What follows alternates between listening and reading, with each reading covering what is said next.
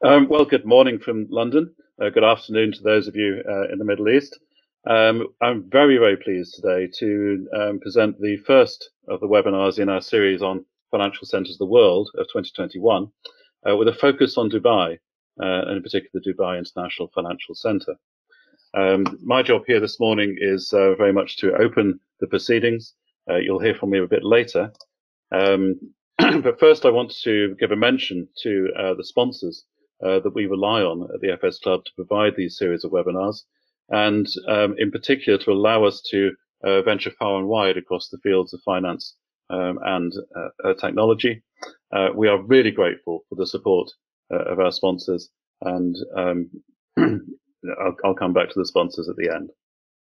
Our agenda this morning is very simple. Um, me to give an introduction, but to um, get out of your out of the way, really, to hand over to Salmaan Jaffery, the Chief uh, Business Development Officer at the IFC Authority, uh, to talk about Dubai, its current uh, development and position, um, and to provide you with an insight uh, as to um, how Dubai has positioned itself uh, as a financial center uh, in the Middle East, Africa. Um, our speakers this morning, uh, myself and Salmaan, there'll be an opportunity to ask questions towards the end of the session. for those of you not been on the GoToWebinar system before, the way to put a question in is to find the question panel uh, on the dashboard on your screen. You can there type a question in uh, and send it on. Um, at the end, then uh, we'll field those questions um, and uh, hope to have a good uh, discussion and pick up on the points that you raise. Um, so without further ado, I'm going to invite uh, Salmaan Jaffery to give his thoughts on Dubai as a financial center and where it currently stands. Thank you very much. Super. Well, thank you. Thank you, Mike, and to all the organizers and to the sponsors for arranging for today's conversation. And I say conversation because even though I'll be reviewing some slides, uh, what I'd really like to do is to engage in a um, hopefully an interactive conversation with the distinguished uh, audience uh, on some themes that are, I think, interesting and relevant to, to all of us uh, where, where we are. So with that, um, good afternoon, good morning to everybody. My name is Salmaan Jaffery, and I um, represent the business development function at the DIFC, where I have been for five years. And look, um, the the logical place to start is maybe to acknowledge the fact that there are um, a lot of us on a digital platform speaking to one another from different parts of the world and we are sitting here in Dubai. I'm in my office at the Dubai International Financial Center um, at the maybe the midst of uh, one of the major pandemics that the world has ever seen. And we seem to have um, come to a an interesting equilibrium here, at least in Dubai, where we've seen the rapid acceleration of using digital platforms like this. We've seen innovation in the the area of healthcare, which has allowed uh, Dubai as a much smaller uh, economy and society to function uh, with a, probably a higher degree of uh, quote unquote normalcy than some other places. And that sets the right context because the story of the DIFC in Dubai really is about a young society that has found its place on the global economy as a result of a history that's steeped in commerce and trade and diversity. And so for the next maybe 15, 17 minutes or so, I want to talk about probably three things. I will uh, talk very briefly about the foundational principles behind why um, uh, a financial center in this region makes sense. And I'll talk briefly, I'll zip through some slides, talk about what we've done collectively here, which is essentially aggregate capital and talent. Having done that, um, I'll talk a, a, little bit about, actually a fair bit, a fair amount about the problems that we're trying to solve here uh, now and going forward, and and the innovation and digital agenda uh, is front and center. And then maybe what we'll do is we'll close with uh, our vision for what's next on the future of finance. And so, uh, Mike, if you wouldn't mind, if we could uh, begin with the first slide, please. So this slide and the next and the next slide are really designed to give you the audience a general sense of why is it that we should have a financial center here in Dubai. And the answer is really very straightforward. Okay. There's a history of trade and commerce here. And the reason why there's a history of trade and commerce here is because we are at the crossroads quite literally between um, you know three continents and so the MEASA is the market opportunity to which we to which we refer Middle East, Africa, South Asia. And what that says basically is that the market opportunity here for those in Dubai is never really about Dubai. It sometimes is, but it's not about Dubai, which is a small market. It's often not about the UAE.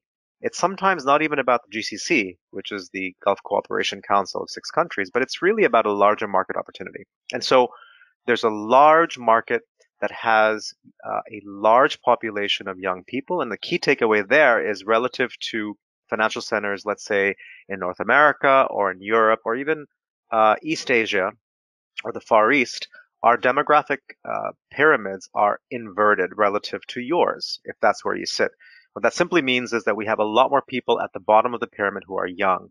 And what that simply means is that we have a lot of people who are going to be consuming services, including financial services and digital services, for a long time. And that really is the anchor for any business case that any company is going to rely on when they come to the IFC and to Dubai. The corollaries of that, of course, are that emerging markets, as all of you know, have been growing really, really fast. Um, the third box refers to financial services. And again, um, our markets uh, have grown very, very rapidly in MEASA, 750 billion plus as of two years ago significant growth. And I go back to the demographics. Um, on the right, it says high digital penetration. What typically happens is younger populations um, in developed and underdeveloped areas have a disproportionate use of digital. So in Dubai, the old joke is, oh, you only have two phones, huh? Two mobile phones.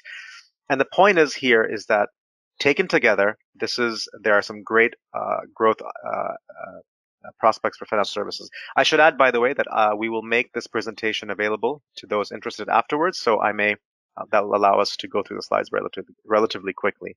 Next slide, please. Thanks, Mike. Um, I've dwelled on this already. I think Dubai has done a really, really good job of putting itself on the map. Okay, um, and that only happens when you have top-down leadership that recognizes the core asset, which is the the the the rich diversity of people here and its location. And essentially, we've built a great place where everything works. The infrastructure is great, and top talented people like yourselves want to come here and work. And I can tell you, um, yes, it gets really hot here for at least three or four months, but otherwise, it's not a bad place to be climactically as well. And and really, I'm going to skip through this, but but the point is that to to get the right people, you have to have the right environment. And Dubai, across all those measures of lifestyle, education, safety, security, talent, has done a really, really phenomenal job. And we're very focused on that. Next slide, please. Okay, so um, the next probably eight to 10 slides I will zip through relatively quickly. The purpose of the next eight to 10 slides is to give the audience a snapshot of the key markets where uh, the DIFC in Dubai have provided great platforms. So you'll forgive me in advance if I don't dwell on, on the individual slides too much, but I'm going to go through three, four sectors, banking, wealth management, insurance, and of course, uh, private equity and, uh, uh and VC. So we talked about uh, emerging markets growing faster. Um, spreads and financial services products here generally have been faster growing and more profitable than other markets in the world. And I think that story is well known. Next slide, please. Uh, as a corollary, because there's a lot of investment here in infrastructure, because I've told you about the fact that young people here in MEASA, they need hospitals and bridges and education and highways. Those activities require financing. Financing attracts transactions. Transaction attracts banks and people. And so naturally corporate financing remains um, a, a, uh, big opportunity. Uh, I hasten to add, of course, um, these slides have not been normalized for COVID, but the story is still uh, cohesive and, and, makes and makes sense. Next slide, please. and again, um, some more data uh, through a couple of years ago uh, about the, the volume of business uh, that's happening here over time. I will say one quick thing, which is COVID um, ready, which is that, you know, the last nine months or so, we've seen stability in corporate banking here, uh, flight to quality with uh, with clients, with with with strong clients, um, established clients. We've also seen a significant um, increase in advisory business, which is not surprising because families and corporates have started to recapitalize, restructure, uh, and that's been uh, pretty, pretty uh, good for the advisory firms and the investment banks. Um, next slide, please. So we've talked about, you know, traditional financial services from a balance sheet perspective and, a, and an advisory uh, perspective. You know, we uh, as a region are very well known for having substantial pools of capital. Now, the sovereign capital gets a lot of press because uh, they're big and they, they make big moves, but equally important, and I think this is a, a key message, a key takeaway to those who don't know the region, is that there's a large commensurate amount of private capital as well. And over time, what you're going to see is you're going to see state led top down economic growth being slowly replaced by bottoms up private sector growth. And I think the private wealth pools are just one source of that. They play an important role in financing, uh, given that our capital markets, while growing robustly, are still not as deep. And I'll come back to this theme again. Next slide, please. Um, the market, so there's a lot of liquidity in the market. And I think uh, the key message for the DIFC uh, is that because we have this incredible um, 16 year old platform that's English common law based with our own courts, our own companies' laws, our own jurisdiction, we've been able to provide a platform for uh, nearly $500 billion of capital being either portfolio uh, managed or relationship managed here. So you have licensed, dedicated uh, relationship managers, portfolio managers sitting in the DIFC that either invest money or manage money for corporate sovereigns, institutions, families, um, and other enterprises. And that's that's become a really, really important um, platform for the DIFC. Next slide, please. Um, again, this is a corollary. Um, it it, it ha has to do with the fact that the amount of wealth created here in the private sector is is, is significant. And not surprisingly, there is a large number of uh, very, very affluent people, and this supports the wealth and private banking businesses, which are very, very competitive here. Next slide, please. Uh, let's uh, let's skip this one and let's go to the next one, please. Thank you.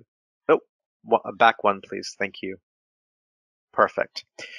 Um, within the within the the sphere of um, asset management, uh, so again, the idea off balance sheet of capital being intermediated into sectors, either via investment, via managers, is a new asset class for us. By new, I mean five or six years old. I mean, it's been around, but really the venture capital, so the, the private equity sector has been around for quite some time, particularly since I talked about the significant infrastructure investment that's happened for, for a long time here. Um, real estate, infrastructure, Islamic finance. VC is a new asset class which has um, grown significantly quickly, not surprisingly, and it's following the growth of technology innovation and fintech, uh, about which I'll spend a fair amount of time in the subsequent slides. But we're happy to see the pools diversifying. Next slide, please. Okay, so um, I'm closing on the big three. Talked about banking a little bit, talked a little bit about wealth and asset management with a little bit of focus on VC. Um, insurance and reinsurance is also a critical mar- uh, critical market for us. Look, um, in all these areas, we are the the largest kind of market uh, for reinsurance between London and um, Singapore, and um, a few things drive the success. The platform has been tremendous. Um, like a lot of other financial services, penetration uh, for insurance products, whether it is health or property and casualty or commercial or uh, different lines, penetration is, is, is versus the globe is low. So there's lots of room for growth. And our platform is particularly strong for reinsurance. We're able to take insurance risks from all around the region and onshore, and we're able to um, uh, put that put those risks into global reinsurance markets. So that I think we, we remain pretty bullish on that. Next slide, please. And again, this this slide essentially shows the fact that um, uh, you know there's great reinsurance potential because of the fact that um, you know Uh, the the higher reinsurance uh, cession rates uh, suggest that a lot more um, uh, reinsurance uh, happens uh, here versus the global average. Okay, um, let's go to the next slide. So in in covering these three sectors in banking, capital markets, wealth and asset management, insurance, what I've essentially done is given you um, a quick summary of what we've done really, really well for 16 years. Um, a couple of data points for you. In these 16 years, I mean, we have, you know, over 26,000 people work here every day in this center. Okay, in the 110 acre space, over 25,000 or 26,000 people work here. There are over 2,700 companies that are registered here. It's a real deep and rich ecosystem. What I've described, and then of course lawyers and accountants and everyone that you need to conduct financial services. What I'm now pivoting to is, okay, so we did that really well for 16 years. What's happening now? Well, naturally with uh, fintech globally um, and us being a financial center, we pivoted aggressively towards fintech. That journey is, is now in its fourth year. And the upshot is, the upshot is that we have successfully replicated that um, scale, the scale that we acquired in financial services, we've done so in fintech. Um, last year, we we grew to, as of end of December, we're almost 300. So this slide is now dated. We have almost 300 uh, uh, fintech firms. They're mostly fintech, but some are other some other innovation companies, um, and that's a dominant market share in the region. So I'd say closer to 60% of market share. We have those companies here. Um, next slide, please. I won't go into the the specifics here, but my, I guess my key message is when it comes to innovation and fintech, um, every market has its own unique opportunities, and I would say that the Middle East, particularly out of DIFC in Dubai, um, technology, fintech, and innovation have solved uh, are solving a couple of key pain points. Uh, so I've I've picked a couple. One is that you know our natural uh, labor uh, distributions are such that we have uh, four or five of the largest remittance corridors in the world between here, by here I mean UAE, GCC, into emerging markets like India, Pakistan, Sri Lanka, Bangladesh, Philippines. Okay, and remittance um, is a costly uh, economic transaction, particularly for low-income people. And so we have the regs and an ecosystem of payments companies that are trying to make that better and more efficient. So it's a great, great opportunity for the market. The other area, I'll just pick two for discussion. The other area is, broadly speaking, um, RegTech or anything that makes the process of KYC or AML or anti-money laundering or counterterrorism financing, any technology that enables financial institutions and people to do that seamlessly and make it quicker and faster and less painless, that's a great opportunity for us. And, and we have a particular uh, set of uh, concerns in that space. So uh, those are some examples of uh, use cases for technology. Uh, next slide, please. Okay, so all of this, I think I've mentioned a lot of this. Um, the key message here is that, you know, we've done we, we have the world's top companies. We're very proud of it. At the bottom, you can see banks, asset managers, insurance companies, law firms, and of course, fintech. On the right-hand side, you'll see a list of, of benefits um, that we that we provide companies for being here. No taxation. There's no restrictions on ownership. No restrictions on movement of capital, repatriation. Things like data protection, GDPR compliant data protection. is really important um, acceleration for fintech. The FinTech Hive is the region's first fintech accelerator, and it's done a remarkable job of helping us aggregate the best talent from the region. Payments regulations were the only regulation here on, that's comprehensive when it comes to digital payments. Really, really amazing. Uh, sandboxes. We uh, we have a, hundred million dollar, not a hundred dollar, hundred million dollar uh, fintech fund. So there's a lot here um, that underscores this commitment to fintech. If I could go to the next slide.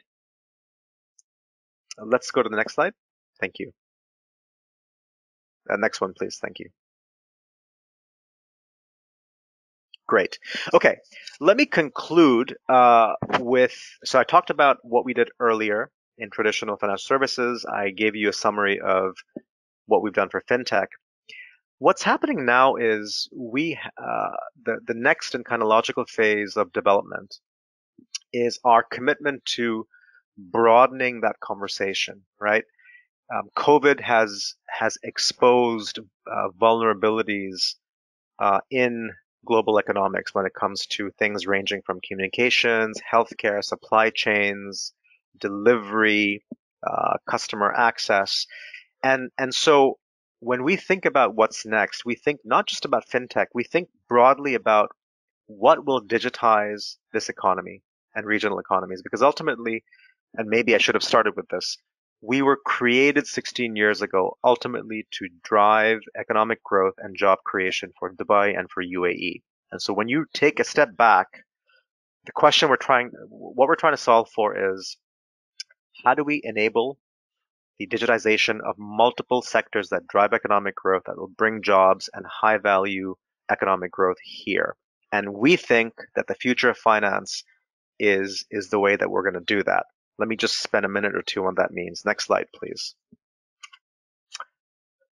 Look, I think the the 30 second summary here is that we are a financial center. We are we are enabler. We've been a platform, which means we've allowed licensed firms to come here, to get the best people here, and to operate from here. Okay, and we did it really well. We are moving in the direction of a lot more partnership and enablement along digital axes. So we want to help our our clients grow, right? We want them to uh, continue to grow faster than the market. So our our firms do better than the market. We want to continue that. We want to connect investors and financiers and companies together the right way. We want to continue to make Dubai in this region even better uh, and even a better place for business. We want to enable people to get things done quickly, smoothly, with as little friction as possible and at low cost or lower cost rather. Right? These are all business problems that people are aware of. We want to build ecosystem, but this time these ecosystems are going to be digital. And we are thinking through, and I, I welcome the feedback from the audience about um, what people are seeing, but we, we see an interesting mix of the physical and virtual layers. Very interesting. And last but not least, from a from a from a financial services perspective, we know that the rules have to be have to protect uh, consumers and the economy, but have to have to innovate.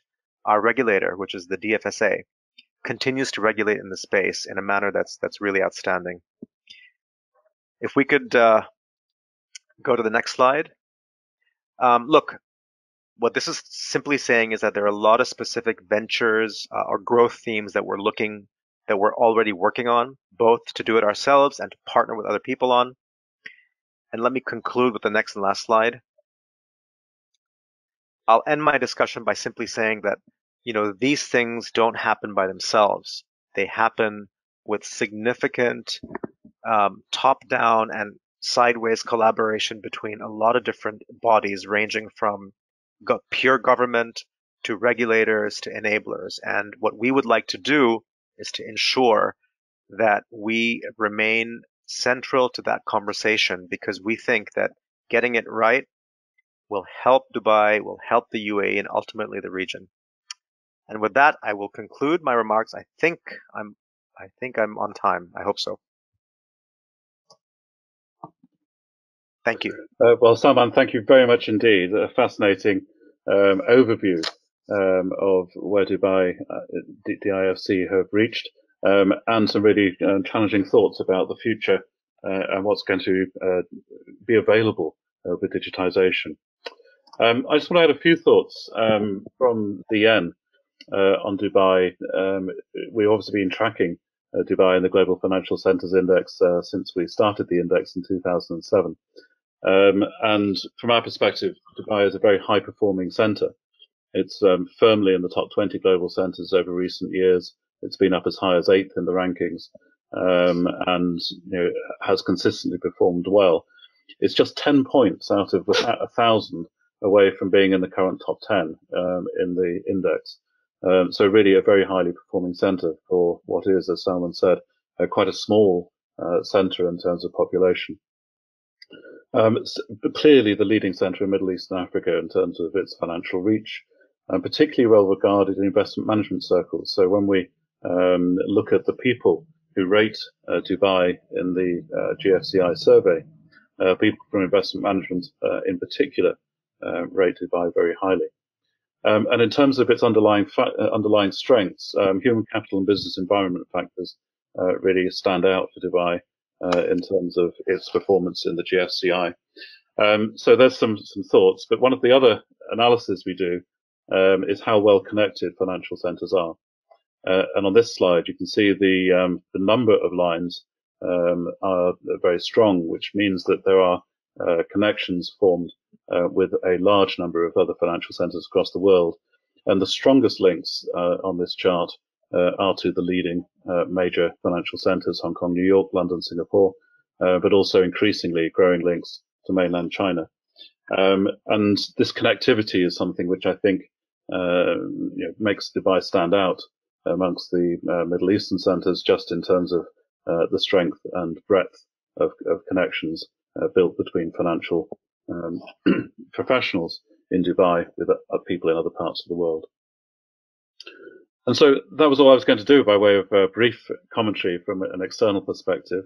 Um, but it's now is on to uh, an opportunity uh, to open that discussion that Salmaan mentioned uh, in terms of uh, the, the, question session. I have a number of questions already uh, with me. Do keep them coming.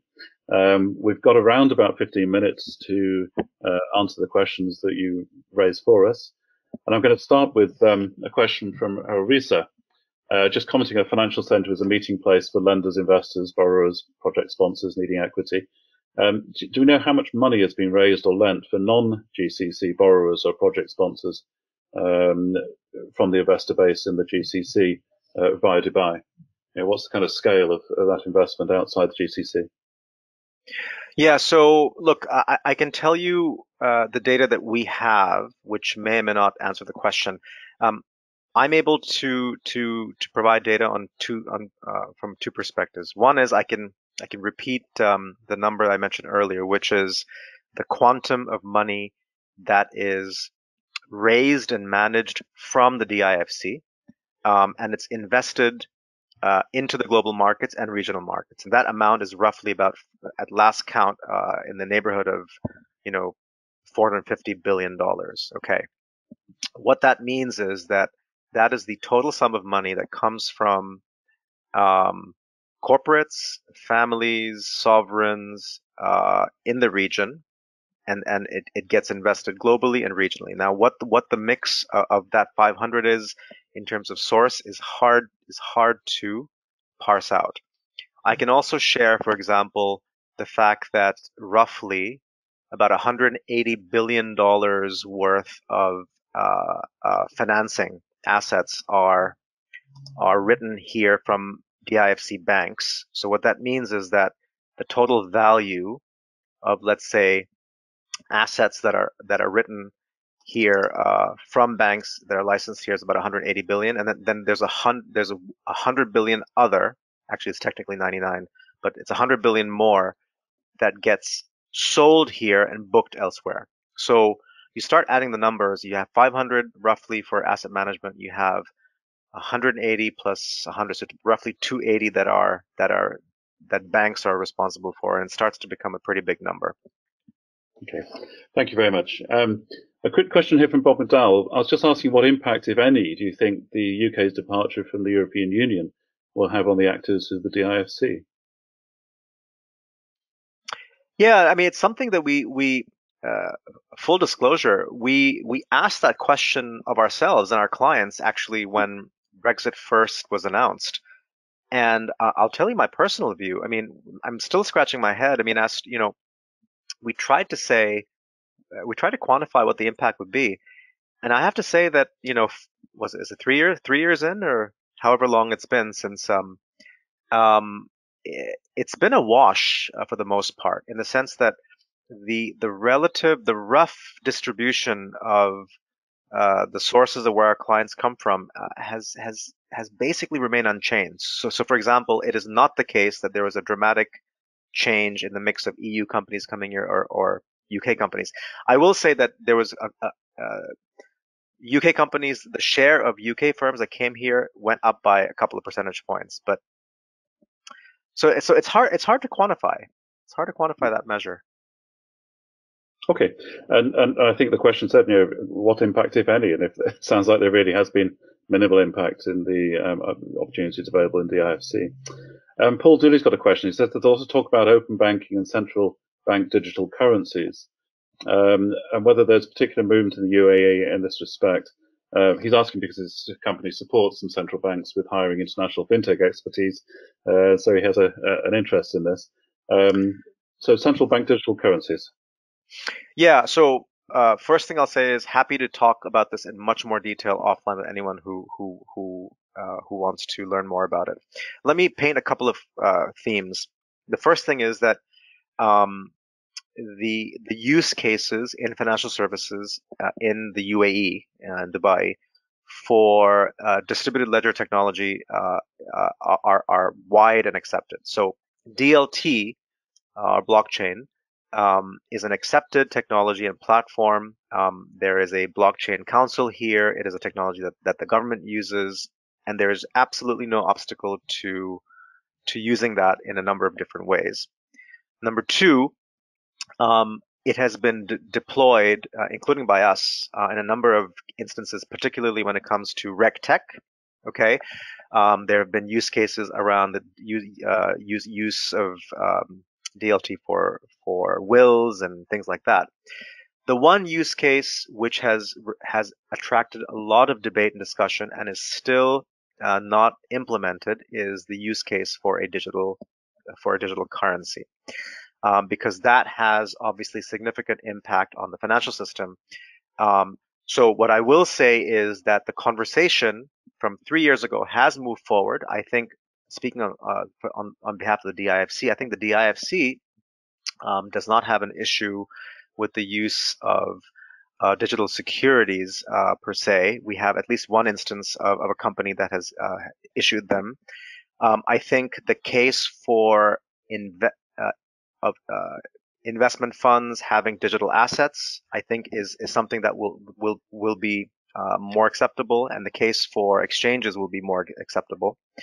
Um, open banking is a larger conversation. The one liner there is that our payments and money services regime, that conversation in the DIFC, okay, and in the UAE, I think is going to be the leading edge of the uh, uh, of the spear for a transition into open banking.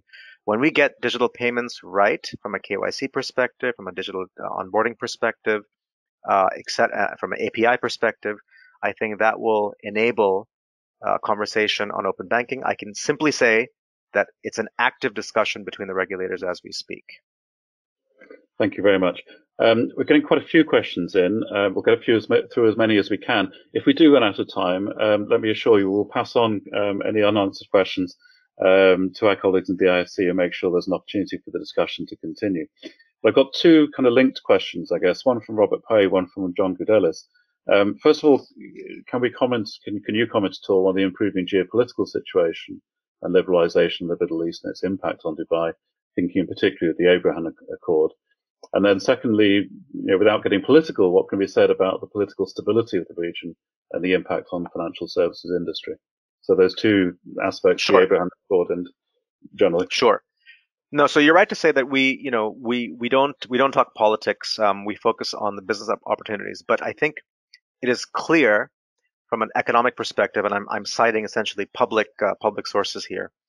Um, in the past, let's say three and a half, four years ago, you had two external shocks to regional markets, right? You had um, political uh, issues, whether they were kind of regional conflicts or regional political disputes, and then you had oil. Okay, all else being equal, right? those two external, um, whenever there's a drag in, on those two areas, it's generally not great for business. Okay. Now we've had we have an incredibly diverse um, economy, at least within the DIFC and, and, certainly Dubai, and we've managed to navigate the last four years quite well. So when oil went down, you know, guess what? Digital went up. Uh, when oil went down and and and some of the um, uh, financing decreased, we saw a, uh, an increase in off-balance sheet, you know, investments. So there's always been an offset. But anyway, um, that being said, today, obviously, some of the background political um, stresses seem to have abated, which is good news. And and uh, we are very bullish on the Abraham Accords. I think um, uh, there are significant opportunities for uh, exchange, uh, mutual benefit in a number of areas, but but in particular in technology, uh, in fintech, uh, healthcare, agriculture. So these are all areas that I think are actively being discussed, and um, the engagement has been very, very strong. Super. Um, a, a, question about, I guess, international competition, um, asking how Dubai positions itself via the growing markets of South Asia, where you are, you know, heavily involved, uh, especially India. You know, is there a chance that Mumbai will become a competitor uh, to Dubai? Um, how are you positioning yourselves? Look, um, the reality, uh, Mike, is that um, if you look at it from a um, strictly speaking, I mean, everyone competes with everybody, right? So at any given point, um, you know, eh, particularly when we start talking about, um, you know, being ranked in the top 10 or top 20, uh, implicit in that is to have a proposition that in some ways has advantages over other jurisdictions. Because ultimately, what's going to drive economic growth here in Dubai is to get more people here uh, who are very talented to come here, to live here and to conduct business here for longer periods of time. So yeah, in that regard, we compete with everybody, but but we have a slightly different way of of operationalizing it. We're also a very diverse community, and we we have linkages and dependencies on key adjacent markets. So, for example, you mentioned Mumbai. Yeah, you know, in in one respect, Mumbai may be a competitor, but we also view India and Mumbai as key partners because we source a lot of amazing talent and companies from Mumbai and from India, right? So it's not as straightforward as us competing with, you know, a particular city or not. And the last thing I'll say is what served us well is to really focus on what we're good at. And as long as we do that, I think, you know, things fall where they fall. So we're, we're trying to focus on what Dubai and DIFC, uh, um, on our strengths. Thanks very much.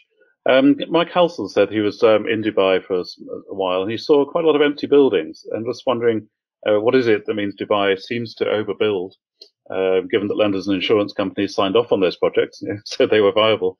Um, but he's just interested in the sort of the, the relationship between the amount of built environment and the, the, the level of business. Yeah, there's no question. Um, I mean, it's uh, it, it's an open. It's it's not. There's no secret that um, uh, we we had and still have excess capacity in real estate. Um, but but that's what markets are for. And so as a result, um, the market has has started to function like a market. I mean, I'd say that um, before my time, maybe 10 years ago, when you had the preceding um, asset inflation in in real estate, uh, many have said that you know maybe the market didn't function as efficiently as it should have. But I can tell you today, uh, there is excess capacity and and and that's why I think uh, businesses are adapting their delivery pipelines, both in terms of inventory and the timing of it, uh, because people aren't going to buy unless it makes sense. I can also say, and I'm I'm not I'm not a real estate specialist by any means, but I can also say that there's enough diversification of certainly in commercial real estate and residential real estate now that that pockets of, of demand and quality really stand out. So if you look at downtown Dubai, for example, you'll you'll my real estate uh, expert friends say that um, much like major centers globally, uh, the values in those particular markets have held. Mm. So, yeah, so I think I think the market's starting to work. Yeah, so there might be some bargains to be had. um, that's super. Um, we have a, a, quite specific question from Lisa Muller, who says that um, if this is too specific for the session, we, she's very happy to take it offline. Um, but saying with operational resilience emerging as a key theme for global regulators, um, how is DIF, DFSA approaching this and incorporating the management of cyber risk um, as part of its operational risk um, management? Yeah, so look, I think that we should discuss offline because I I I I, I couldn't speak on behalf of the DFSA. Um, what I will say is that the DFSA takes cybersecurity very seriously, and and and there are a few um, uh, programs built into how they look at it. But um, if I could ask for your indulgence and we could talk offline, I'd be happy to get you that information. I would hate to misspeak on their behalf. That's fine. We'll make sure that we get you in contact with Anita uh, after the event. Um, Vladimir Dimitrov has asked about, um, he said you fast forwarded the slides over private banking and wealth management, quite rightly, but interest, he's interested whether there's a strategy and actions to reverse the historic fact that uh, the majority of local regional private wealth uh, is held and managed overseas? Are there initiatives, mm-hmm. incentives to attract um, HNWIs to you know bank with Dubai, Dubai-based institutions and use the services of Dubai-based wealth management um, funds and, uh, and, organizations? Yeah, that observation is is is actually is, is absolutely correct. Um, but some context is important. So I'd say you know uh, pre 9/11, okay, the it was absolutely the case that the region's uh, wealth was uh, predominantly offshore. Uh, Post 9/11, and of course because of the establishment of the DIFC, um, we have uh, started to slowly backtrack against that trend. Um, is it accurate? For, is it accurate for me to say that the trend is reversed? Of course not. Um, of course not. But we've made significant progress, and in fact, our first license, uh, license number one, was, a private bank here. So, so um, we are making progress. Um, more than in the past, um, more family wealth is um, is is being uh, managed in the region from the DIFC. And I will say that um, in the last year or so, there's definitely been uh, a renewed interest uh, from uh, European wealth also uh, and Asian wealth to look at uh, this platform for a whole bunch of reasons, ranging from diversification to kind of uh, area risk, etc. So, um, yeah. That's super. Um, we're, we're, fast running out of time. We do have uh, quite a few more questions to go. So if we don't get through them, um, I will make sure they're passed on, and so the conversation can continue offline. Um, but Anita's asked a second question, having uh, she asked the question about regulation. Um, but to what extent are the perceived barriers for professional women and anyone who's older coming to Dubai being addressed. and obviously wanting to make Dubai an attractive place for experienced professionals. Um, and are there specific things we're doing for professional women and uh, and people who are the, in the older part of the workforce like me? Okay, sure. Well, look, um, you know, as a father of, of two girls, I am I am sensitive to uh, all questions in that space. Uh, let me try and answer it as, as fairly as I can. Look, I think first and foremost, um, if you look at this, uh, if you look at this region, uh, I think it is safe for me to say that um, this place is the most popular um, place for expats, men and women, to want to come and live and work. And I think that's not an opinion, that's just a statement of fact. And I think um, the earlier slides that I showed about you know quality of living, education, safety, security, all that stuff uh, falls into place, and it makes it a place where uh, as a man or a woman from a different part of the world, you're, you're um, relative to the surrounding areas, I think this is a very, very good place to be. When it comes to specifics, I, the only thing I can do in fairness is to point to a lot of uh, female leadership uh, examples, both in the government here and in the private sector. I can tell you at the DIFC, um, half of our management team um, um, are, are, are female, are women. It's something we take very seriously. And um, while I don't, you know, I wouldn't wish to comment on the specifics of of a, of a larger gender issue when it comes to uh, employment, I, I, I, can tell you that um, uh, this is a, a pretty progressive uh, place and jurisdiction for pi- for public and private enterprise. That's super. I'm going to take one more question before we have to move on, I'm afraid. Um, just John Goodelis has asked about ESG performance. Um, you know, it's now moving to center stage as a performance indicator. Um, and how far is this a relevant concern uh, in Dubai and the IFC?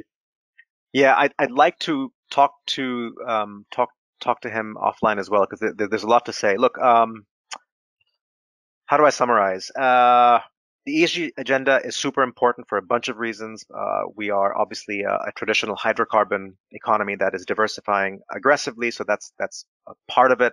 There's a young population that has a different view on environmental issues. That's part of it.